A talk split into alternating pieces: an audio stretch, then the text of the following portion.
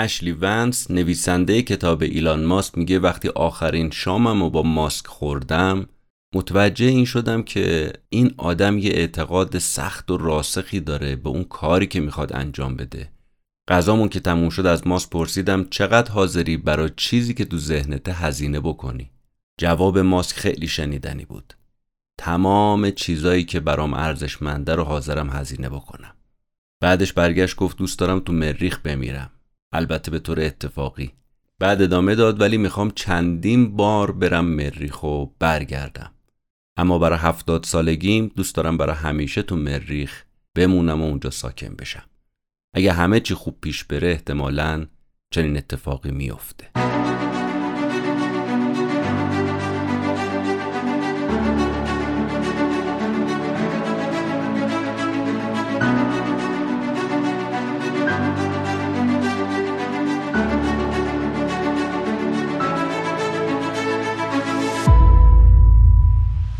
به نام خدا و سلام و درود به همه شما شنونده های عزیز پادکست کتاب جیبی. این اپیزود 79 پادکست کتاب جیبیه که در مرداد ماه 1402 منتشر میشه. من مهدی بهمنی هستم و در این اپیزود خلاصه قسمت دوم از اپیزود دو قسمتی ایلان ماسک رو براتون تعریف می‌کنم. در این دو قسمت من خلاصه کتاب ایلان ماسک تسلا، اسپیس ایکس و فتح آینده رویایی نوشته اشلی ونس رو براتون تعریف می‌کنم. امیدوارم از شنیدنش لذت ببرید. بریم با هم بشنویم خلاصه قسمت دوم ایلان ماسک رو.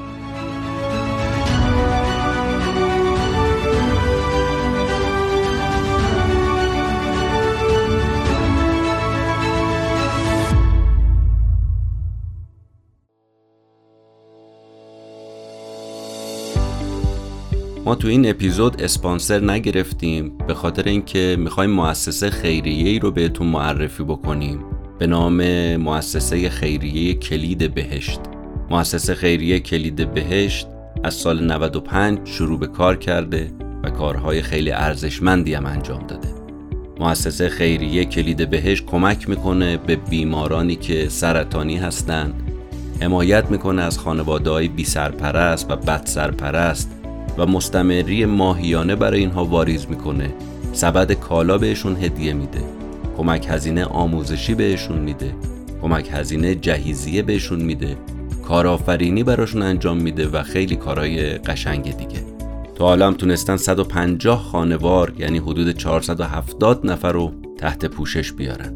می‌خوام اینجا از همه شما دعوت بکنم. یه سری به مؤسسه خیریه کلید بهشت بزنید. پیج اینستاگرامشون رو براتون تو توضیحات اپیزود گذاشتیم. شماره حسابی که می‌تونید به هر مبلغی که خواستید به این بیماران کمک بکنید هم وجود داره. اسپانسر معنوی این اپیزود ما مؤسسه خیریه کلید بهشت.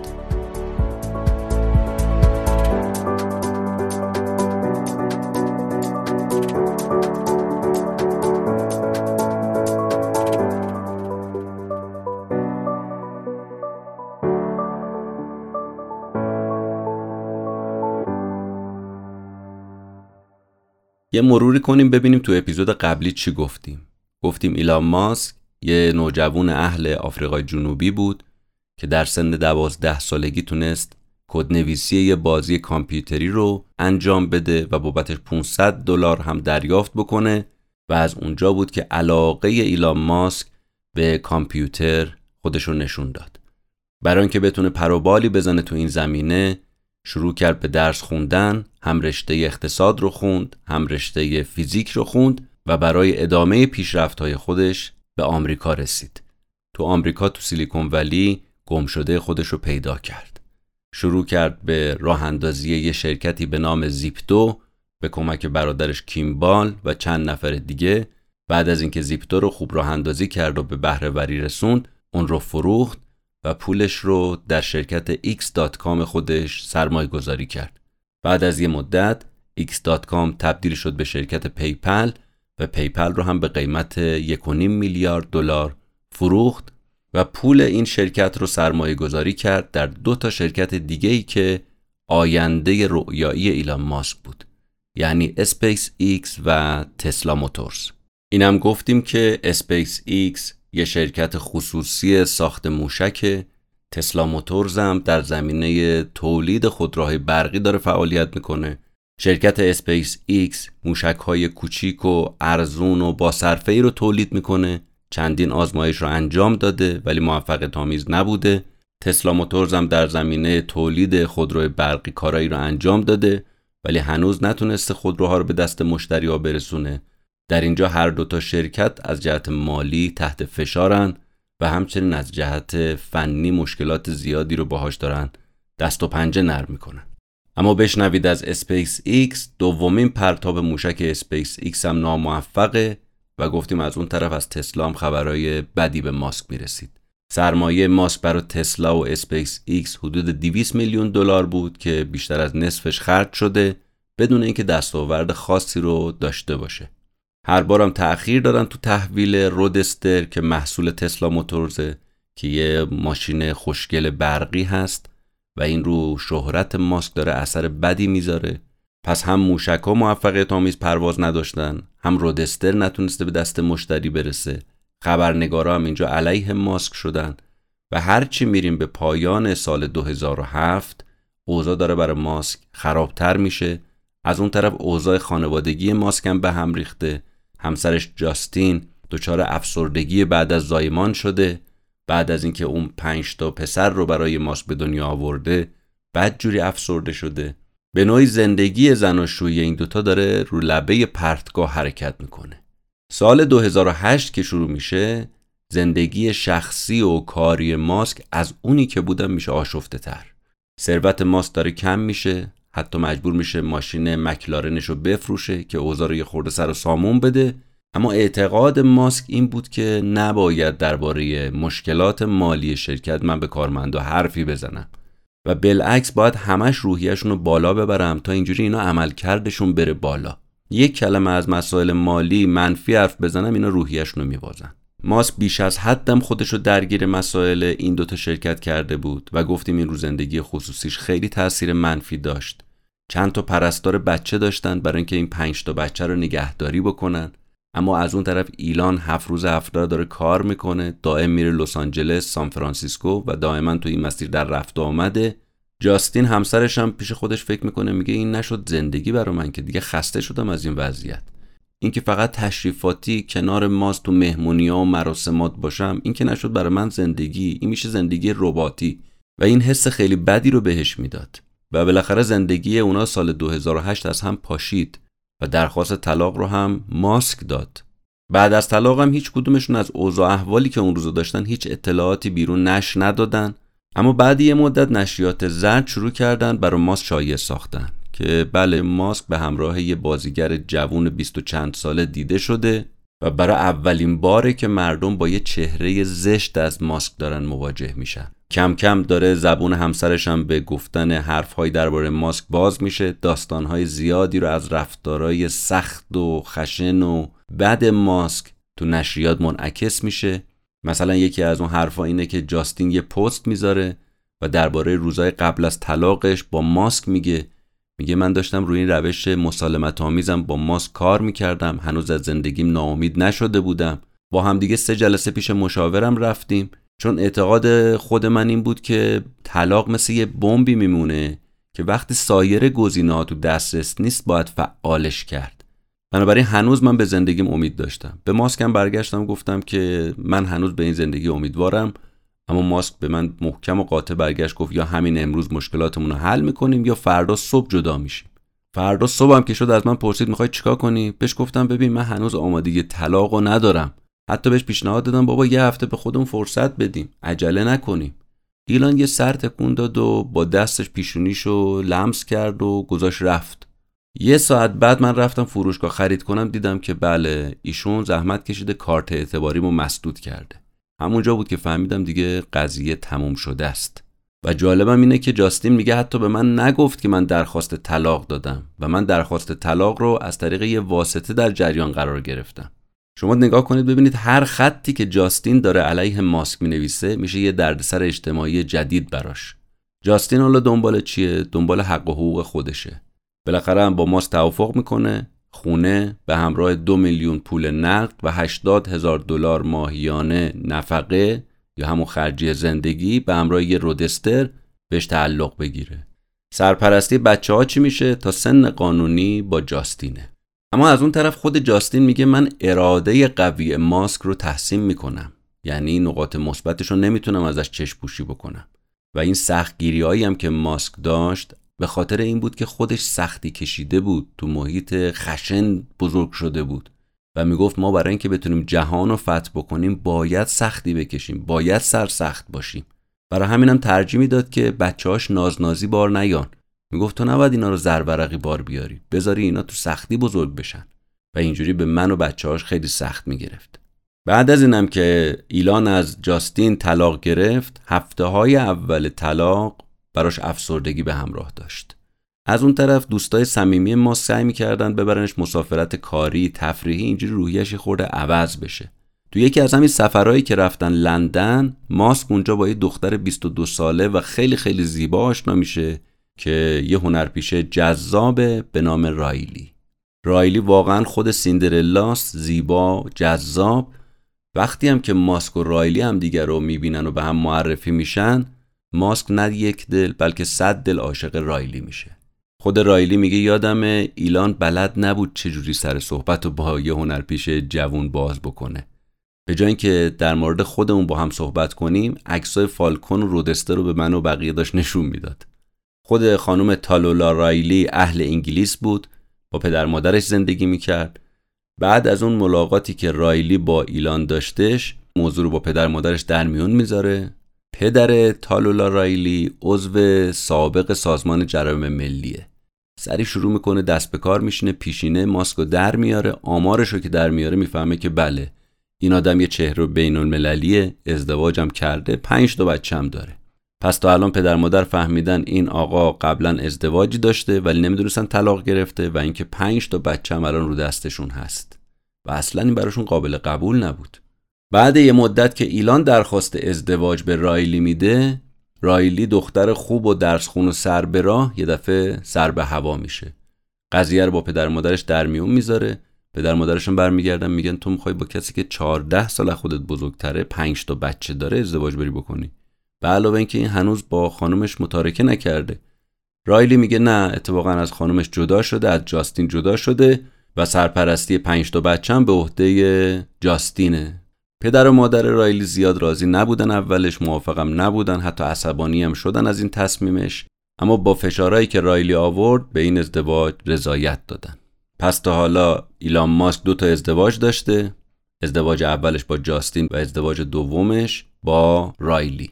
خب این از اوضاع خانوادگی ایلان ماسک. بریم سراغ اوضاع دوتا شرکت. تو اسپیس ایکس چه خبره؟ سومین پرتاب فالکون یک رو اسپیس ایکس انجام میده.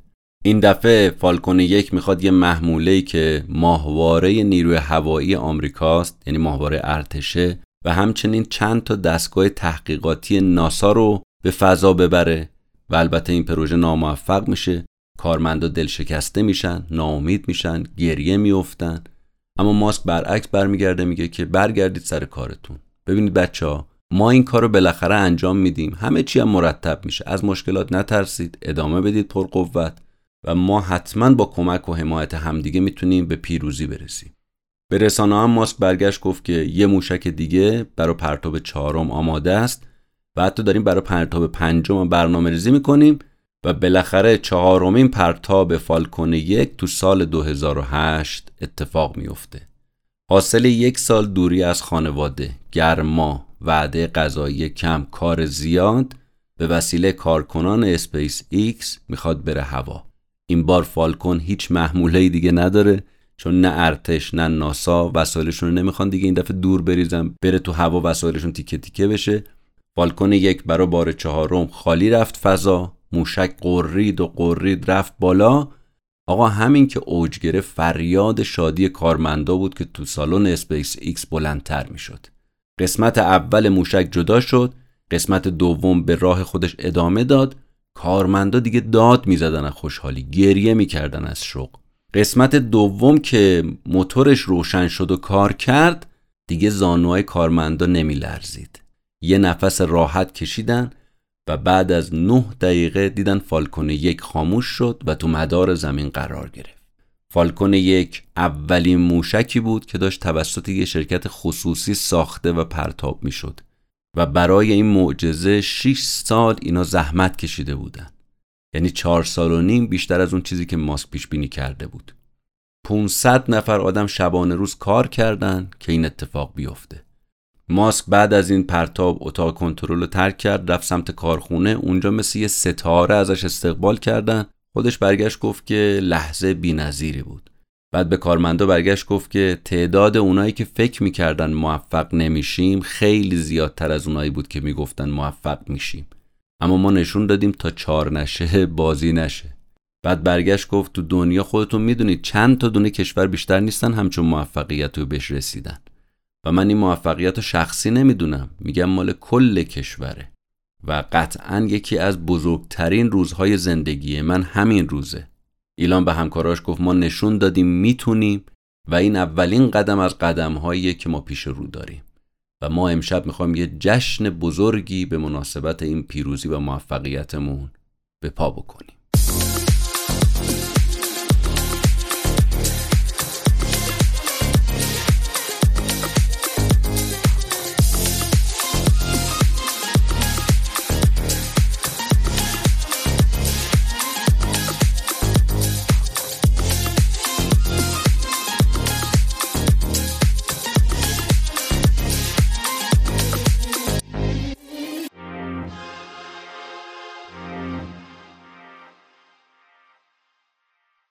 ماسک و همکاراش غرق در شادی این پیروزی بودن اما طعم این پیروزی خیلی طول نکشید. همه چی جاشو داد به نگرانی. نگرانی از چی؟ مشکلات مالی اسپیس ایکس. باز ذهن ایلان و همکاراش درگیر کرد. شرکت داشت همزمان روی محصول جدید به نام کپسول دراگون هم کار می‌کرد. این کپسول چیکار می‌خواست بکنه؟ می‌خواست تجهیزات رو حمل کنه. و تو آینده نزدیک می‌خواست فضانوردها رو به ایستگاه هوایی برسونه. خیلی کار بزرگی بود. و خب هر کدوم از این پروژه ها حدود یک میلیارد دلار رو دست شرکت خرج میذاشت. از اون طرف همزمان داشتن رو فالکون نو هم کار می‌کردن و این دوتا پروژه یعنی کپسول دراگون و فالکون نو باید با کمترین هزینه پیش می‌رفت. به این اضافه بکنید فشار افکار عمومی رو. شروع کردن علیه اسپیس ایکس و علیه تسلا بمباران تبلیغاتی کردن. یه وبسایتی که در مورد ماشین ها مطلب می نوشت سال 2008 یه مقاله منتشر کرد به نام ساعت مرگ تسلا. شروع کرد به این شایعات علیه تسلا دامن زدن. نویسنده مطلب گفته بود ماسک یه سرمایه داره که تسلا رو از یه نابغه‌ای به نام ابرهارد دزدیده و خودش شده مدیرعامل و بنیانگذار واقعی تسلا هم ابرهارده. کیمبال برادر ماسک برگشته به نویسنده این کتاب گفته که ببینید مردم درباره ساعت مرگ تسلا جوک می ساختن و واقعا شنیدن این حرفو برای ما سخت بود. حتی تو یه روز اینا پنجاه تا مقاله در مورد اینکه تسلا چجوری ورشکست میشه نوشته بودن. یه وبلاگ دیگه مدیریت ماسک تو تسلا رو اصلا به تمسخر گرفته بود و گفته بود تمام موفقیت های ماسک رو خوششانسیه. خود ماسک البته تو این زمینه برگشت گفت که من و شرکتام سیبل بانک ها ثروتمندا و دشمنامون قرار گرفتیم. کسایی هستند که از بدبیاری های ما دارن لذت می‌برند جاستین همسر سابق ماسک هم شده بود آتیش بیار معرکه مقالای منفی درباره تسلا می نوشت در مورد پرتاب ناموفق فالکون برای بار سوم می نوشت و این مسائل باعث می شد که ایلان ماسک به شدت تحت فشار قرار بگیره. خب زندگی شخصیش از روال خارج شده بود. های تسلا که درست کار نمی‌کردن. در مجموع احساس بدی ایلان ماسک نسبت به خودش حس می‌کرد و خودش میگه فکر نمی‌کردم از این مخمصه جون سالم به در ببرم. من نمی‌تونستم بین تسلا و اسپیس ایکس یکی رو انتخاب کنم. اگر پولم و می اومدم بین دوتا شرکت تقسیم می‌کردم خب احتمال داشت که هر دوتاشون از بین برن. اگر پولم رو خرج یکی هم می‌کردم اون یکی از بین می‌رفت. مونده بودم اصلا چیکار بکنم. از اون طرف ساعتهای کار طولانی و عادتهای بد غذایی ماسک رو وزنش تأثیر گذاشته بود. زیر چشماش پف کرده بود. شبیه خود خود مرگ شده بود. هر لحظه احتمال می‌رفت سکته قلبی کنه و بین مرگ و زندگی داشت دست و پا می‌زد. نصف شب کابوس می‌دید با فریاد از خواب بلند می‌شد و به خاطر اینکه یه خورده فشارهای مالی رو کم بکنه ماسک مجبور شد از یکی از دوستا چند صد هزار دلار قرض بگیره. دیگه ریخت و پاشار هم جلوش گرفتش. از جت شخصیش استفاده نمی‌کرد. با خطوط هوایی عادی می‌رفت لس آنجلس سیلیکون ولی. فقط خود تسلا ماهیانه چهار میلیون دلار خرج داشت. خب ماسک باید می‌تونست تو این وسط سرمایه گذار جذب بکنه. بالاخره تونست یکی دو میلیون از اون طرف این طرف جور بکنه. یه تعدادی از کارمندای شرکت هم اومدن. سهامای کوچولو از شرکت خریدن سهامدار شدن. ولی کلش شد مبلغ 50 هزار دلار چیز زیادی نشد و خودشون هم احساس می‌کردن دیگه بعید این پولشون برگرده. برادر ماسک کیمبال هم هرچی داشت فروخت تو تسلا سرمایه گذاری کرد. اما بالاخره با پیگیری هایی که ماسک با ناسا انجام داد تونستن یه وام برای اسپیس ایکس بگیرن و البته اون وام رو خرج تسلا بکنن. چون الان فعلا اسپیس ایکس سر پاتر بود تونسته بود پرتاب چهارم رو به فضا بفرسته فالکون یک رو بفرسته به فضا و الان تسلا بود که رو زمین مونده بود. ایلان تونست 15 میلیون از سهام شرکتی که با پسر خالش شریک بود رو هم دریافت بکنه و تزریق بکنه به شرکت تسلا. در مجموع 20 میلیون دلار تونست اینجا جذب بکنه که خیلی سرمایه زیادی بود. و این 20 میلیون رو خرج تسلا کرد. این وسط تصمیم گرفت یه بلوف هم بزنه. به سرمایه گذاره برگرده بگه یه وام 40 میلیون دلاری قراره به دستمون برسه. و بیایید شما تو تسلا بیشتر سرمایه گذاری کنید. و اتفاقا بلوفش جواب داد. چند ساعت قبل از اعلام ورشکستگی تسلا سرمایه گذاره اومدن دوازده میلیون دیگه به حساب تسلا واریز کردن. اینجوری یه خورده خیال ایلان ماسک راحت شد از جهت تسلا. در مورد اسپیس ایکس هم با کمک افراد با نفوذی که تو ناسا ایلان ماسک میشناخت که اینا حامی اسپیس ایکس بودن یه قراردادی بست با ناسا. به چه مبلغی؟ یک میلیارد و 600 میلیون دلار. وقتی خبر موفقیت بسته شدن این قرارداد و به ماسک و کیمبال دادن اینا اشک میریختن از خوشحالی. خوب نظر یکی از این سرمایه گذارای بزرگی که تو دوتا شرکت سرمایه گذاری کرده بود و از دوستای نزدیک ماسک بود رو در مورد ایلان ماسک و چهره که از او در ذهنش هست بشنوید. بد نیست. این آدم میگه من سال 2008 که سختترین سال برای ایلان ماسک بود هر چی لازم بود درباره شخصیت ایلان بدونم دونستم. فهمیدم یه مردیه که با دست خالی اومده آمریکا. یکی از فرزندانش از دست داده همسرش ازش جدا شده و توسط مطبوعات تو فشاره و دائما دارن مطبوعات بهش حمله می‌کنن. بعد میگه اون چیزی که سال 2008 به ایلان ماسک گذشت می‌تونست هر کس دیگه ای رو از پا در بیاره. اما ایلان نه فقط جون سالم در برد به کارش هم ادامه داد رو هدفش متمرکز موند. ایلان از اون آدمایی بود که هرچی اوضاع سختتر می‌شد عملکردش بهتر می‌شد. بعد این سرمایه گذار میگه همه کسایی که دیدن چی به سر ماسک اومده احترام بیشتری براش قائل شدن. دیدن تو سختی ها داره سر بلند می‌کنه. زیر آوارای سختی ها دفن نشد. و میگه من هیچ کس رو ندیدم به اندازه ایلان توانایی کنار اومدن با درد و رنج رو داشته باشه. این اون چیزی بود که من در مورد ایلان ماسک فهمیدم و اعتقادم و ایمانم به این آدم چندین برابر شد. تا اینجا گفتیم که ایلان ماسک فالکون یک رو برای بار چهارم تو اسپیس ایکس به فضا فرستاد. از اون طرف تسلا رو هم از ورشکستگی نجات داد. حالا می‌خوایم ببینیم که تو اسپیس ایکس دیگه داره چی میگذره.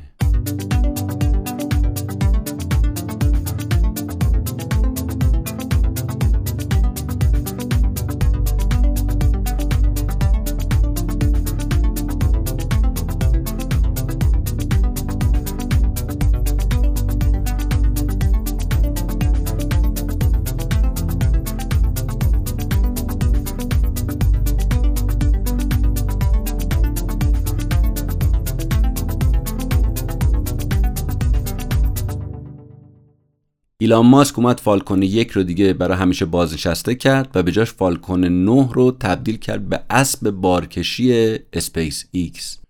فالکون 9 چی بود؟ موشک زیبا و چشم نوازی نبود بلکه یه موشک فضاپیمای جدید بود. یه موشک کار راه بنداز این که میگن اسب بارکشی به خاطر این. بدون هیچ کار اضافی تو ساختش. آزمایش فالکون 9 رو شروع کردن. آزمایشش هم اینجوریه. اگه شما از شماره ده تا شماره چهار بشمارید اتفاق جدیدی نمیافته. اما وقتی میگید سه اینجا موتورها شروع می‌کنن روشن شدن. نه یه موتور دو موتور نه تا موتور همزمان تو موشک شروع می‌کنه روشن شدن. موشک خیز برمیداره به سمت آسمون. یه موشک سفید با قدرت خارق العاده میره بالا بالا بالا بالاتر. بعد یه دقیقه فقط یه نقطه قرمز ازش تو آسمون دیده میشه. و بعد از چند لحظه دیگه همون نقطه قرمز هم شما نمیبینیدش. محو میشه تو آسمون. الان دیگه اسپیس ایکس سوژه خنده صنعت هوافضا نیست بلکه قابل اعتماد ترین پیمانکار ناسا شده. شرکت داره هر ماه یه موشک میفرسته فضا. اونم موشکی که یه ماهواره همراهش هست. ماهواره که یه شرکتی یا یه کشوری دنیا بهش سفارش داده. اینجوری اسپیس ایکس داره رقابت می‌کنه با بوئینگ با لاکهید مارتین و با بقیه کسایی که تو این عرصه هستن همه رو به حاشیه رونده و حرف اول رو داره دیگه می‌زنه.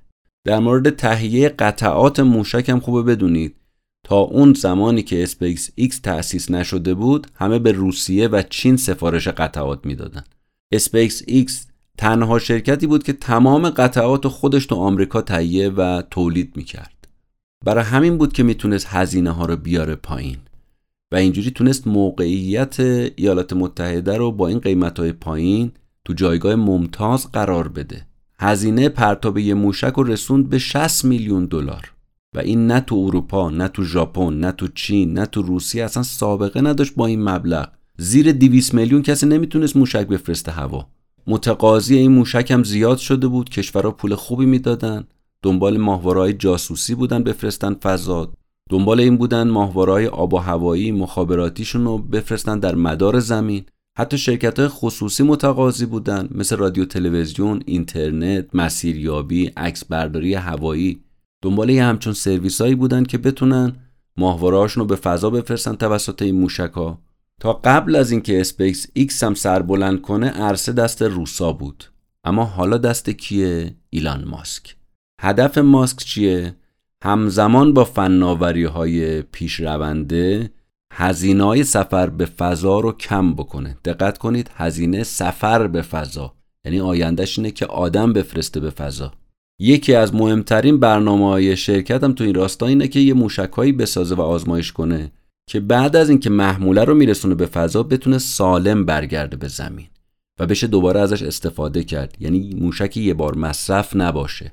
چون تا قبل از اون همه موشک یه بار مصرف بود خود ایلان ماسک می‌گفت انتظار میره تو چند سال آینده بتونیم قیمت خدماتمون رو تا یک دهم کاهش بدیم نسبت به رقبامون و تا زمان نگارش این کتاب یعنی سال 2015 اشلی ونس نویسنده این کتاب میگه که این شرکت اسپیس ایکس تونسته بود 24 تا ماهواره رو برای مشتریای کانادایی، اروپایی و آسیایی تو مدار زمین قرار بده. بعد از اینکه بحران مالی سال 2008 برای ایلان ماسک پشت سر گذاشته شد، اسپیس ایکس شد یه شرکت سودآور. دیگه ارزشش شده بود 12 میلیارد دلار. به تعبیر نویسنده کتاب اشلی ونس تسلا موتورز سولار سیتی که حالا جلوتر بهش می‌رسیم یه جلوه‌ای بود از ماسک اما اسپیس ایکس خود خود ماسک بود سبک شرکت های دیگر رو نگاه می‌کردی همون سبک دهه 1960 بود. اما اسپیس ایکس خلاف جهت آب داشت اصلا شنا می‌کرد. هدفش با اونا فرق می‌کرد. هدف بنیانگذار این شرکت این بود که هزاران نفر مسافر رو بفرسته مریخ و اونجا رو زیستگاهی برای انسان قرار بده. ماسک تو یه جمله دنبال فتح منظومه شمسی بود. کسایی هم که ماسک رو خوب می‌شناسن میگن ما در مقام یه ژنرال اینو ارزیابی می‌کنیم تا یه مدیر عامل. یه ژنرالی که با استخدام هر کسی که تو این صنعت دستی براتش داره تونسته یه ارتش بسازه از مهندسای خبره که این مهندس هم همه وفادار به ماسک هستن تو خدمت کردن. حتی اونایی که ماسک اخراج کرده اینا میگن ما همچنان ماسک رو تحسین می‌کنیم. چون چیزایی که ازش دیدیم و نمی‌تونیم انکار بکنیم. جوری هم دربارش حرف می‌زنن انگار یه ابرقهرمانه یا یه الهه پیروزی به تمام معناست. به هر حال ماسک همچنان داشت به عنوان مدیرعامل رشد می‌کرد دانش و اطلاعاتش هم تو زمینه موشک می‌برد بالا. حالا سوالی که مطرحه این چجوری انقدر اطلاعات در مورد موشک به دست آورد؟ جوابی که نویسنده میده اینه میگه ماسک زرنگ بود. هر فرصتی پیدا می‌کردی مهندسای شرکت رو می‌کشید کنار ازشون یاد می‌گرفت. صفر تا صد موشک رو ازشون سوال می‌کرد. نویسنده میگه ماسک یه توانایی فوقالعاده تو یادگیری اطلاعات داره. اونم با حجم بالا. تعبیر نویسنده کتاب اشلی ونس در مورد ایلان ماسک تو این زمینه اینه. میگه به جرأت می‌تونم بگم هیچ مدیر عاملی به اندازه ماسک دانش فنی ساخت موشک رو نداره. یعنی تو دنیا مدیر عاملی پیدا نمی‌کنید که اندازه این آدم اطلاعات داشته باشه. اما به نظر کارمندای شرکت مهمترین ویژگی که ایلان ماسک داره در کنار تمام این ویژگی هایی که گفتیم ویژگی خوشبینی ماسکه. اونا میگن ماسک می‌تونه درباره زمانی که یه پروژه باید به نتیجه برسه یه دروغگوی تمام ایار باشه و همین خوشبینیشه که می‌تونه سختترین برنامه ها رو ممکن بکنه. یه نکته مهم دیگه ای هم که در مورد مدیریت ماسک اینجا بد نیست بگیم اینه که خود ماسک اعتقادش اینه میگه باید جدول زمانی داشته باشیم و بعد به سمت هدف حرکت کنیم. ممکنه در طول مسیر مشکلاتی پیش بیاد و ممکنه هدف رو به تأخیر بندازه اما مهم نیست. بعد خودش میگه شاید به هم بگید که چرا باید به مردم قول بدی که بعدا تو تحویلش تأخیر داشته باشی یا بعد قول بشی؟ ایلان ماسک میگه جواب من اینه. اگر قول بدید با تأخیر تحویل بدید کار رو بهتر از اینکه هیچ وقت تحویل ندید. و موفق نشید. اتفاقا قول بدید که تعهد ایجاد بشه و انگیزه برای انجام اون کار پیدا بکنید. به نظر من نکته خیلی مهمی که از این اپیزود باید دریافت بکنیم و زندگی ایلان ماس و شخصیت این آدم همین نکته است. تا متعهد انسان به کاری نشه به سمت اون کار و انجامش حرکت نمی‌کنه. خود ماسک میگه که تو پروژه های هوافضا اصلا تأخیر یه چیز پذیرفته شده است. مهم اینه که چقدر تأخیر داری. میگه ما تأخیر داشتیم ولی تأخیرمون قابل چشم پوشی بود. ماسک میگه بعد از جنگ جهانی دوم من خودم یادم نمیاد هیچ برنامه فضایی سر وقت تموم شده باشه. ولی ما سعی کردیم پروژه ها رو جوری پیش بینی کنیم که روز به روز ساعت به ساعت حتی دقیقه به دقیقه پیش بینی شده باشه برنامه ریزی شده باشه. تمام کارکنان من می‌دونستن که اگر از برنامه عقب بمونن براشون عواقب داره. حتی اونا باید زمان دستشویی رفتنشون هم تو برنامه ریزی بگنجونن. اینقدر دقیق. و اینجوری میشه به نتیجه رسید. مطلب مهم دیگه ای که به نظرم شما دوست دارید درباره شیوه مدیریت ماسک بدونید اینه که برای کارمنداش ضرب عجلی تعیین نمی‌کنه. اما یه جوری باشون میبنده و هدایتشون می‌کنه که خودشون میگن آقا ما تا فلان تاریخ تحویلت میدیم. خودشون اعلام می‌کنن کی پروژه تمومه و مسئولیتش هم خودشون به عهده می‌گیرن. چقدر قشنگ مدیریت می‌کنه این آدم. و خب نتیجه‌ی همچون مدیریتی این میشه که هر کسی تو کاری که داره انجام میده قدرتمند ظاهر میشه. بعضی از کارمندا یا مهندسان نویسنده میگه که تو شرکت به اندازه 11 تا کارمند کارایی و بهره‌وری داشتن. و این یکی از مهمترین خصوصیات شرکت اسپیس ایکس بود. اسپیس ایکس آدما رو دانا و توانا می کرد و در واقع همه اینها مدیون ایلان ماسک بود و اون نگاهش. برگردیم به اسپیس ایکس بعد از اینکه کار رو پروژه فالکون یک و فالکون 9 به پایان رسید حالا نوبت کپسول دراگون بود. طراحی دراگون فقط چهار سال زمان برد. این سریعترین پروژه‌ای بود که داشت تو تاریخ هوافضا انجام می‌شد. در کنار کپسول دراگون دنبال آزمایش یه موشک غول پیکر به نام فالکون سنگین بودن فالکون سنگین چی بود؟ مزیتش این بود می‌تونست مسافت بیشتری رو تو اعماق فضا طی بکنه و اینم از نگاه کلی شرکت نشأت می‌گرفت نگاه کلی چی بود؟ اگر ادامه نسل بشر برا ما مهم هست باید جایگزین زمین رو پیش بینی بکنیم و پیشبینی شرکت هم این بود که در آینده ناسا مأموریت برنامه ریزی این سفر به مریخ اسکان تو مریخ رو کلا به اسپیس ایکس واگذار کنه. یعنی کل ماجرای هوافضا تو آمریکا بشه اسپیس ایکس. اینجوری هم پروژه انجام بشه که اول کاوشگرا اعزام بشن بعد محموله های حیاتی اعزام بشن و در نهایت انسان پا بذاره رو مریخ و اونجا رو تبدیل کنه به یه مکان زندگی جدید. اما بالاخره سال 2010 فالکون 9 برای اولین بار به هوا پرواز کرد.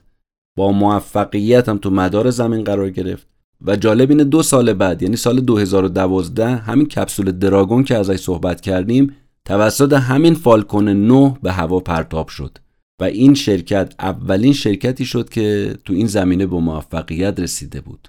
برای همینم ناسا 440 میلیون دلار به اینها داد بابت تحقیقاتشون تو این زمینه. این بود تا سال 2014 که ماسک کنفرانس مطبوعاتی برگزار کرد تو محل دفتر مرکزی اسپیس ایکس تا درباره پولایی که از ناسا گرفته توضیح بده شفاف سازی بکنه و تو این جلسه ایلان از دراگون دو هم رونمایی کرد. دراگون دو هفت تا صندلی باریک و محکم داشت که داخل دراگون تعبیه شده بود. ماسک خودش شروع کرد قدم زدن داخل این کپسول که به همه نشون بده چقدر فضاش بزرگه. بعد رو صندلی نشست. یه سری تغییرات زیادی را هم در دراگون دو داد که جالب بود. مثلا این دراگون دو اولین موتوری بود که یه تیکه ساخته شده بود. خب مزیت یه تیکه ساخته شدن چیه؟ شما اینجوری کپسول رو هر جایی بخوای میشونی و طوریش هم نمیشه و می‌تونی دوباره از کپسول استفاده کنی. ماسک خودش می‌گفت باید بتونید از کپسولای قرن 21 دوباره استفاده کنید. و تا وقتی موشک ها و سفینه ها یه بار مصرف باشن اصلا فکر رفتن به فضا رو از ذهنتون بیرون کنید. ما باید موشک ها و کپسول های چندین بار مصرف تولید بکنیم. قبلا درباره این فالکون سنگین براتون صحبت کردم. گفتم که یکی از هدفهای شرکت بود. یه خورده درباره این فالکون سنگین بیشتر توضیح بدم. میگن این فالکون سنگین قوی ترین موشک ساخت بشره. فالکون سنگین در اصل سه تا موشک فالکون 9 27 تا موتور داره و یه فضاپیمایی که باهاش میشه 53 تن بار رو به مدار زمین فرستاد. فالکون سنگین به عنوان افتخار اسپیس ایکس می‌تونست حالا دو برابر محموله‌هایی که شرکت رقیب به فضا میفرستن رو حمل کنه با یک سوم قیمت. ایده بعدی شرکت چی بود؟ ساخت یه پایگاه فضایی. هدف این پایگاه فضایی چی بود؟ خودکار و اتوماتیک کردن پرتاب موشک. یعنی چی؟ یعنی از عمودی کردن موشک سوخت رسانیش قرار گرفتن رو سکوی پرتاب. همه و همه اتومات انجام بشه. حالا بعد از اسپیس ایکس و نتایج درخشانی که ماسک تو این شرکت داشت می‌خوام یه سر با هم بریم به تسلا موتورز. ببینیم اونجا چه خبره و ماسک برای اون شرکت چه تصمیماتی رو گرفته.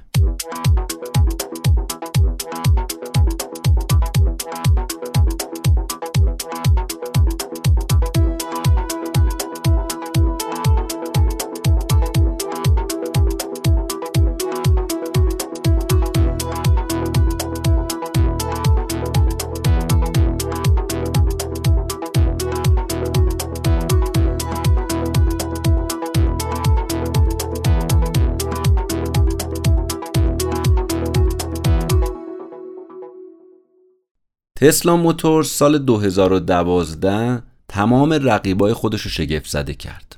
اونا ماشین چهار در مدل S رو که ماسک بعدش رو داده بود بالاخره روانه بازار کردند این ماشین مدل S یه خودروی لوکس تمام برقی بود. با یه بار شارژ می‌تونه 480 کیلومتر راه بره و شتاب 0 تا 100 هم 4 ثانیه بود. گنجایشش چند نفر بود؟ 7 نفر. چرا هفت نفر؟ چون خود ایلان ماسک پنج تا بچه داشت. خودش و زنش می شدن با بچه ها هفت نفر.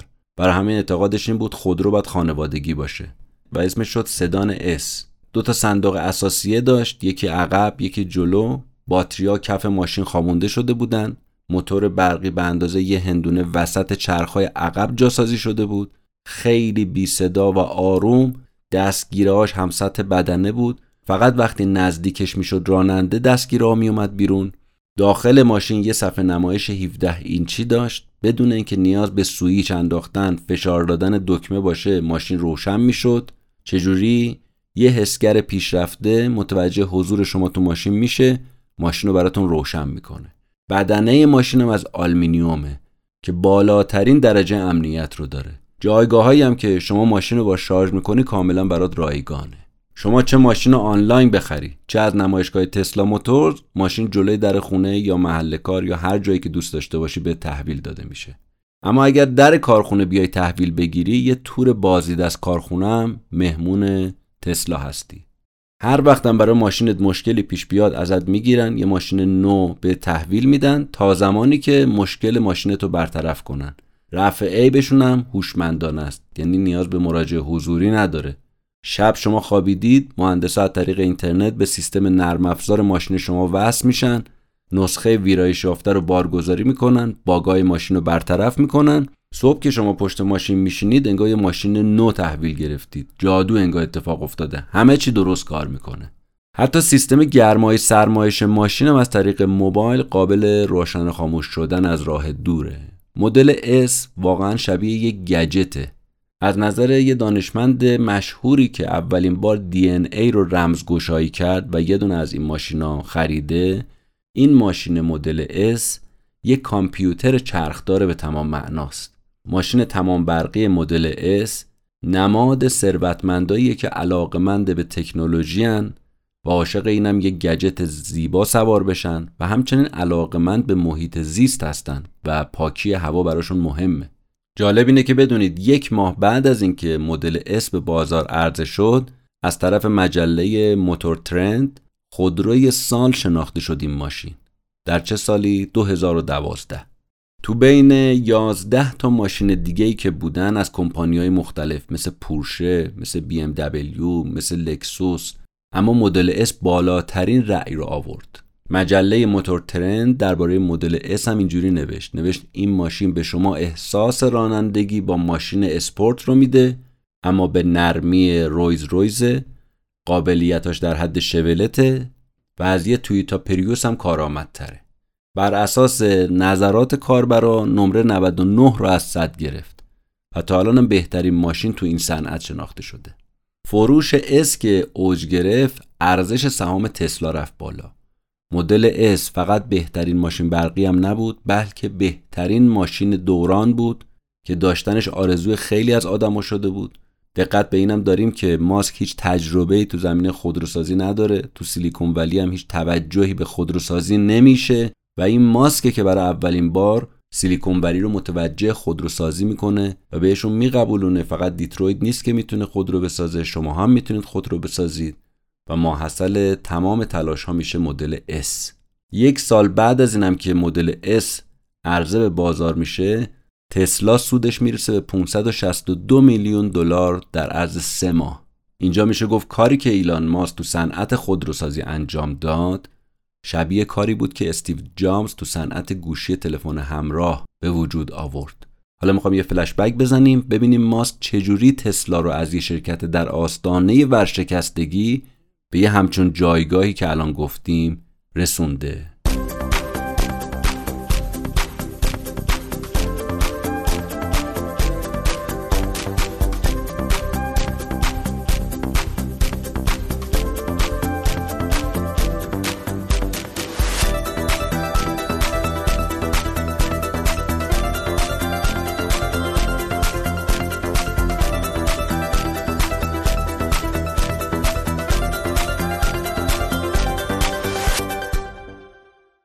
تسلا از اون اول اینجوری نبود. تا چندین سال تسلا موتورز یه افتضاح واقعی بود. حتی نمی‌تونست یه طراحی ساده انجام بده برای ماشین. تسلا اومد اوایل سال 2009 تولید رودستر رو کلید زد. اما درست موقعی که می‌خواست به تولید انبوه برسه شرکت مجبور شد یه ایمیل بفرسته برای مشتریان و بهشون اعلام بکنه که قیمت افزایش پیدا کرده. و ما چاره جز این نداریم. بنابراین ما بهتون 92 هزار دلار اعلام کردیم. اما باید شما 109 هزار دلار بدید. 17 هزار دلار دیگه بی زحمت اخ کنید بیاد.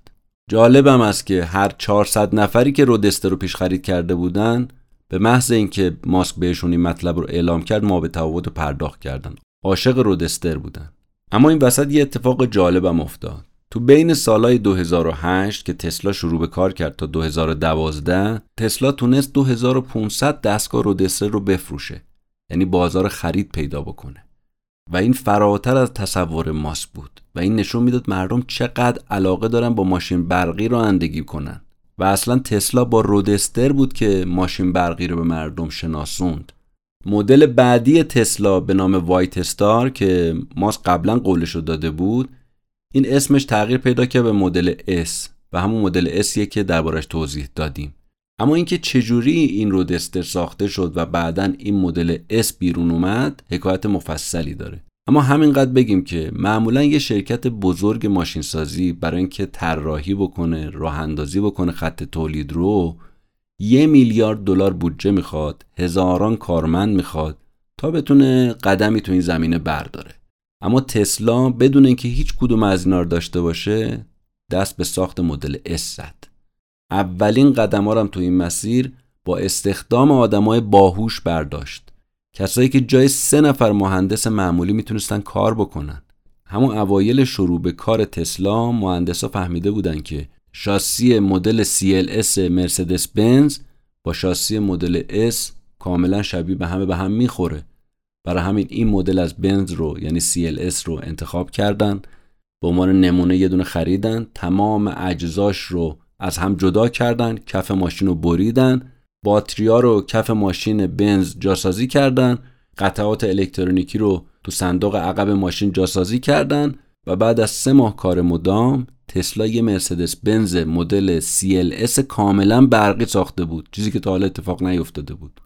این ماشین با یه بار شارژ 200 کیلومتر می‌تونست راه بره و حسابی توجهات رو به سمت خودش جلب کرد. بعد از این بودش که طراحی مدل S شروع شد. پس اول اومدن یه بنز CLS رو برقی کردن و بعد اومدن رو آوردن به طراحی مدل S. بعد از سه ماه طراحی مدل S نهایی شد. ماسک اون چیزی که می‌خواست از مدل S زیبایی آستون مارتین و پورشه در کنار همدیگه بود. ضمنا برای هفت نفرم جا داشته باشه چون که گفتیم خودش پنج تا بچه داشت و می‌خواست ماشین ماشین خانوادگی باشه. ساخت نمایشگر حسی 17 اینچی هم باز جزو ابتکارهای ایلان ماسک بود. تا قبل از اینکه آیپد اختراع بشه این نمایشگر حسی 17 اینچی هیچ وقت ساخته نشده بود. و تو هیچ ماشین هم همچون نمایشگر 17 اینچی استفاده نشده بود. این صفحه نمایش باید می‌تونست در برابر لرزش ماشین در برابر دمای بالای ماشین مقاومت داشته باشه از بین نره. بدنه ماشین رو هم اینا اومدن از آلومینیوم در نظر گرفتن به جای فولاد. چون اینجوری وزن ماشین میاد پایین و اینم ایده خود ماسک بود. ماسک دوست داشت تمام دکمه ها حذف بشن حتی دکمه روشن خاموش کردن چراغا به جاش از سنسورهای حساس به نور استفاده بشه.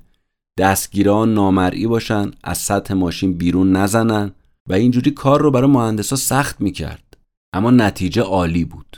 6 ماه بعد از طراحی مدل S تو سال 2009 از مدل S اومدن تو محل شرکت اسپیس ایکس رونمایی کردن.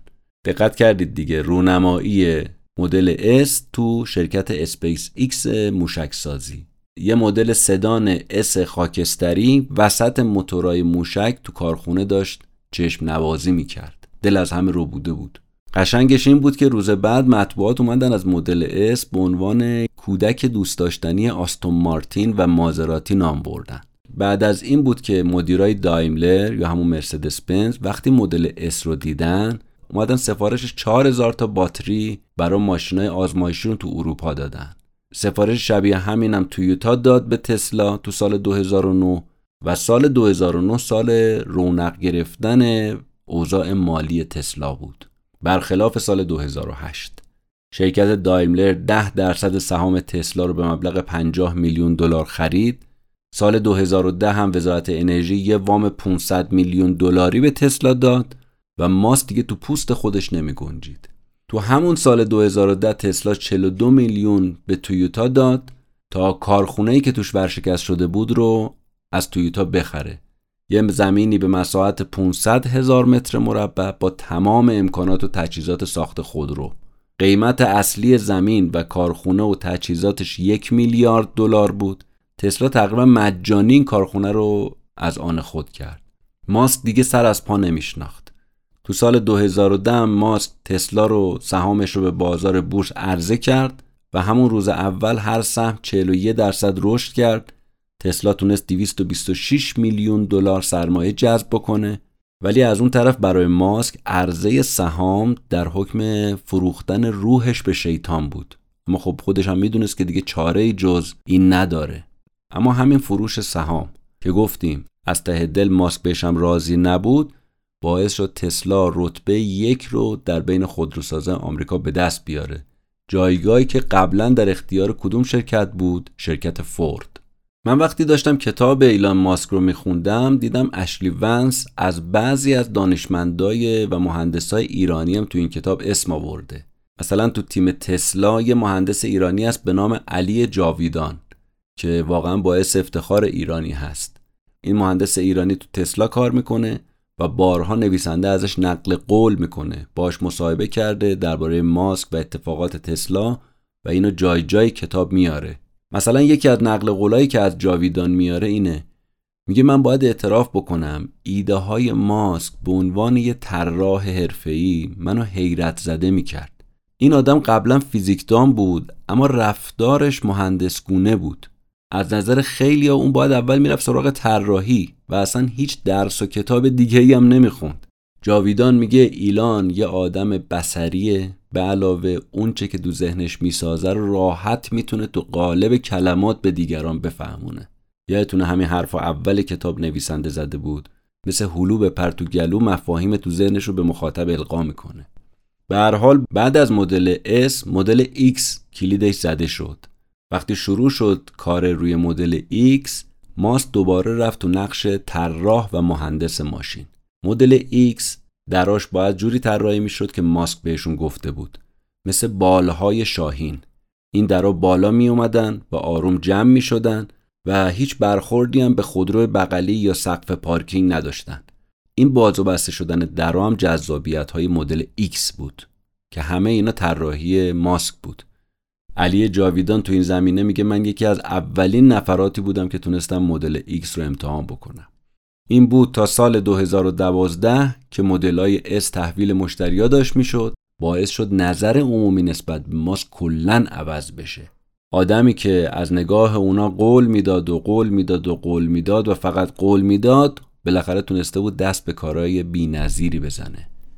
ایلان تو یکی از مصاحبهاش بعد از رونمایی این مدل اس برگشته و گفته بود که ممکنه سر زمان بندی پروژه هم یکم خوشبین باشم اما درباره نتیجه کارهام هیچ وقت قول بیجا به کسی نمیدم.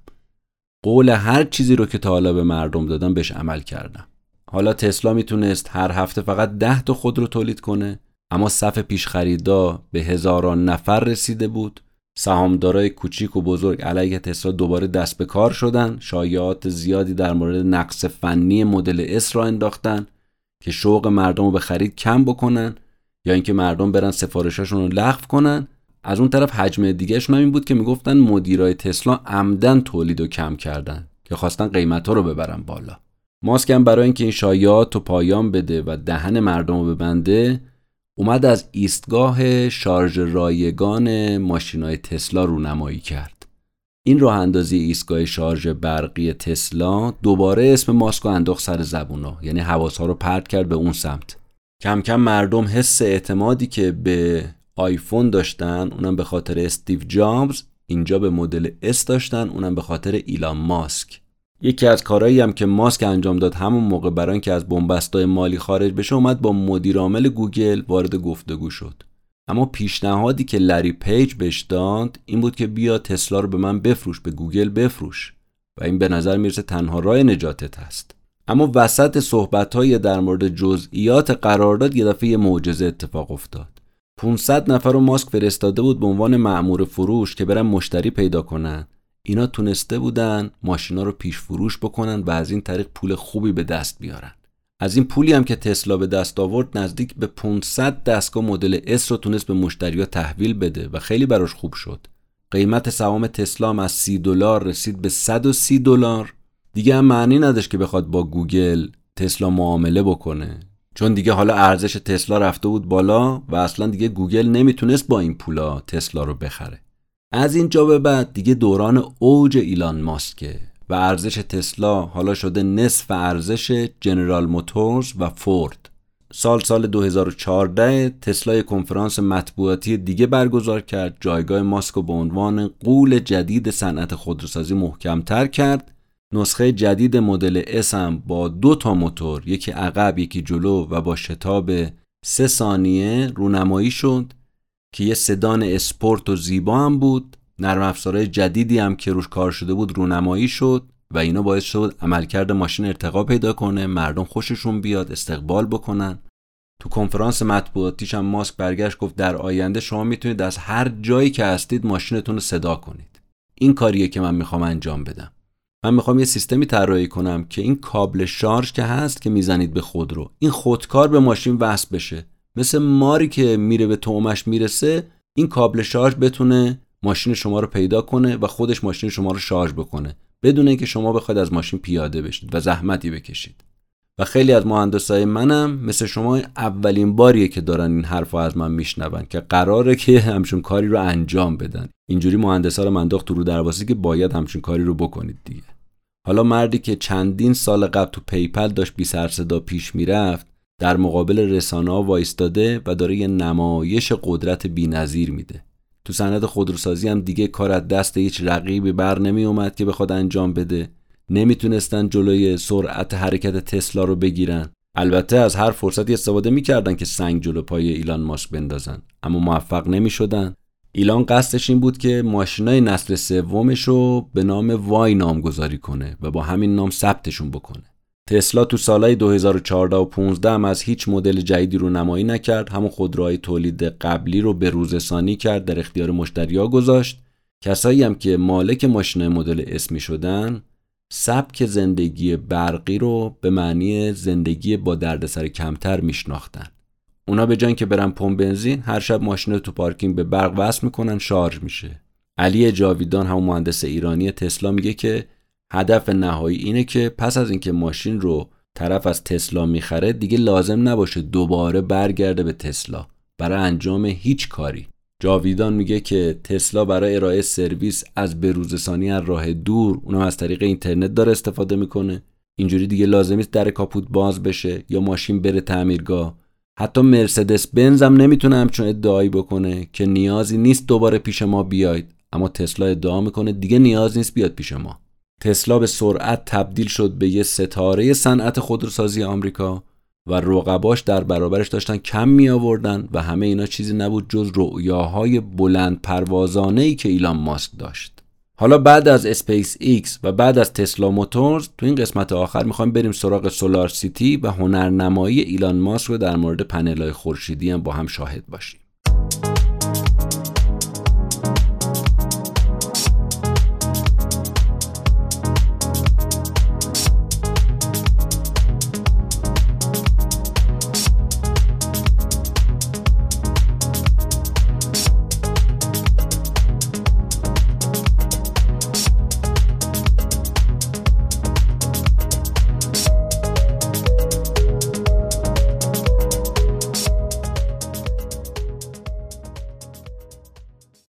سال 2006 برادران رایو به کمک ایلان شرکت خودشون رو به نام سولار سیتی پایه‌گذاری می‌کنن.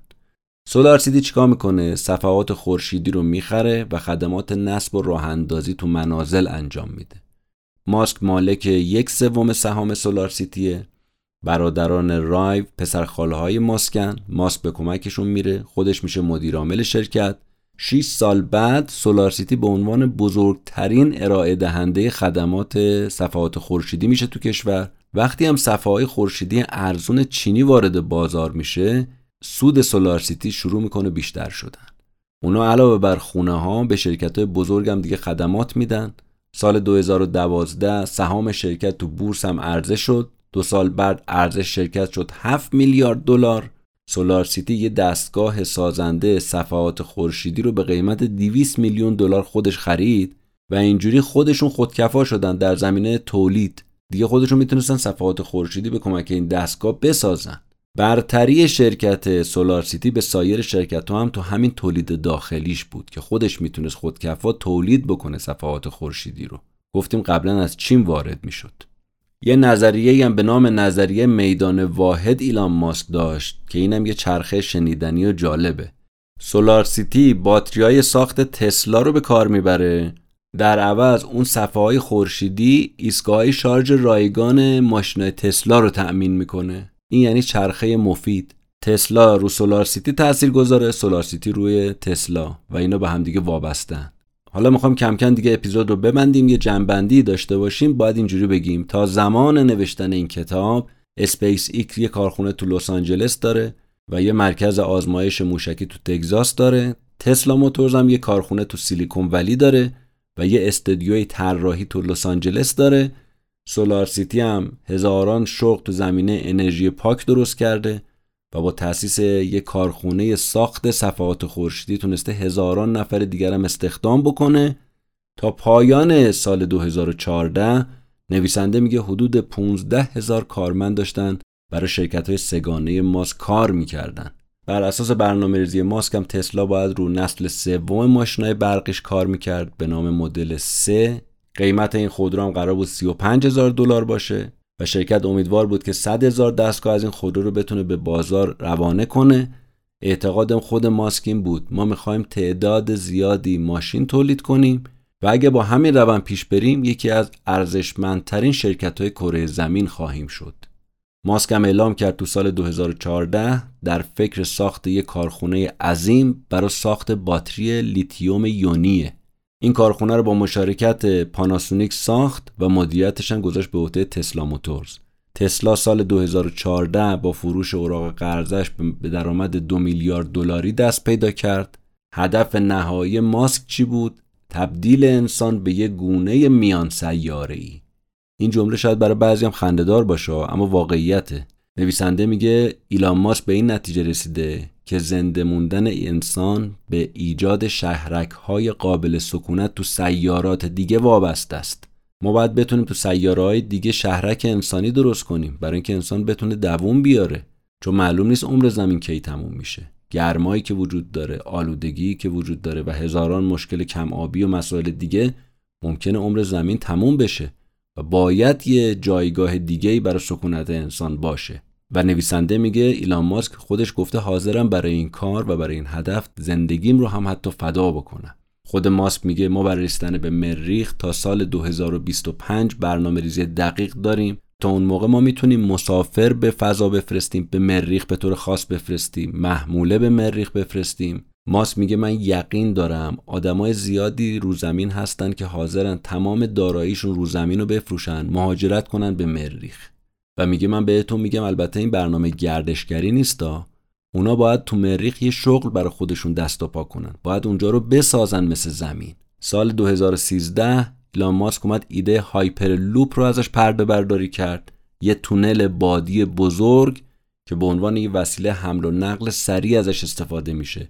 حالا این چیه؟ تو این دستگاه انسان ها ماشینا توی محفظه محکم میشینن و جابجا جا میشن. سرعت محفظه چقدر 1300 کیلومتر در ساعت. تمام انرژی های هایپرلوپ هم از انرژی خورشیدیه.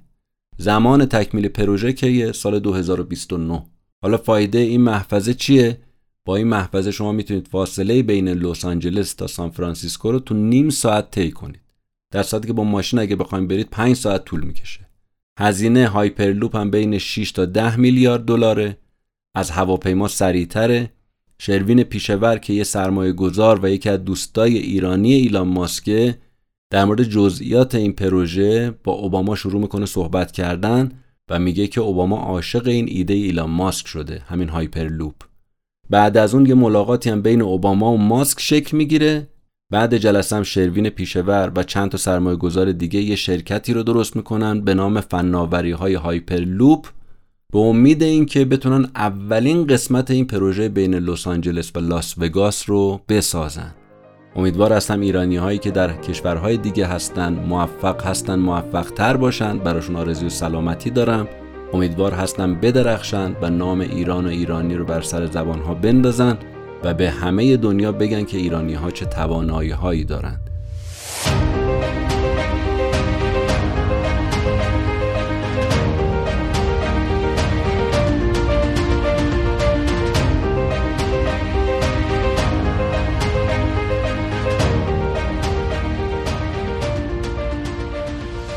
چیزی رو که شنیدید اپیزود 79 پادکست کتاب جیبی بود. قسمت دوم از کتاب ایلان ماسک نوشته اشلی ونس که در مرداد 1402 منتشر شد. ممنونم از شما عزیزانی که ما رو میشنوید به دیگران معرفی می‌کنید از ما حمایت می‌کنید و مخصوصا اگه دوست داشتید سر بزنید به مؤسسه کلید بهشت. و بیمارانی که اونجا هستن رو حمایت مالی بکنید. ممنون و متشکرم از تیم پادکست کتاب جیبی مخصوصا پسر عزیز و دوست داشتنی رضا بهمنی که زحمت زیادی رو برای پادکست کتاب جیبی می‌کشه و مخصوصا این اپیزود. روز روزگار بر همه شما خوش و خدا نگهدار.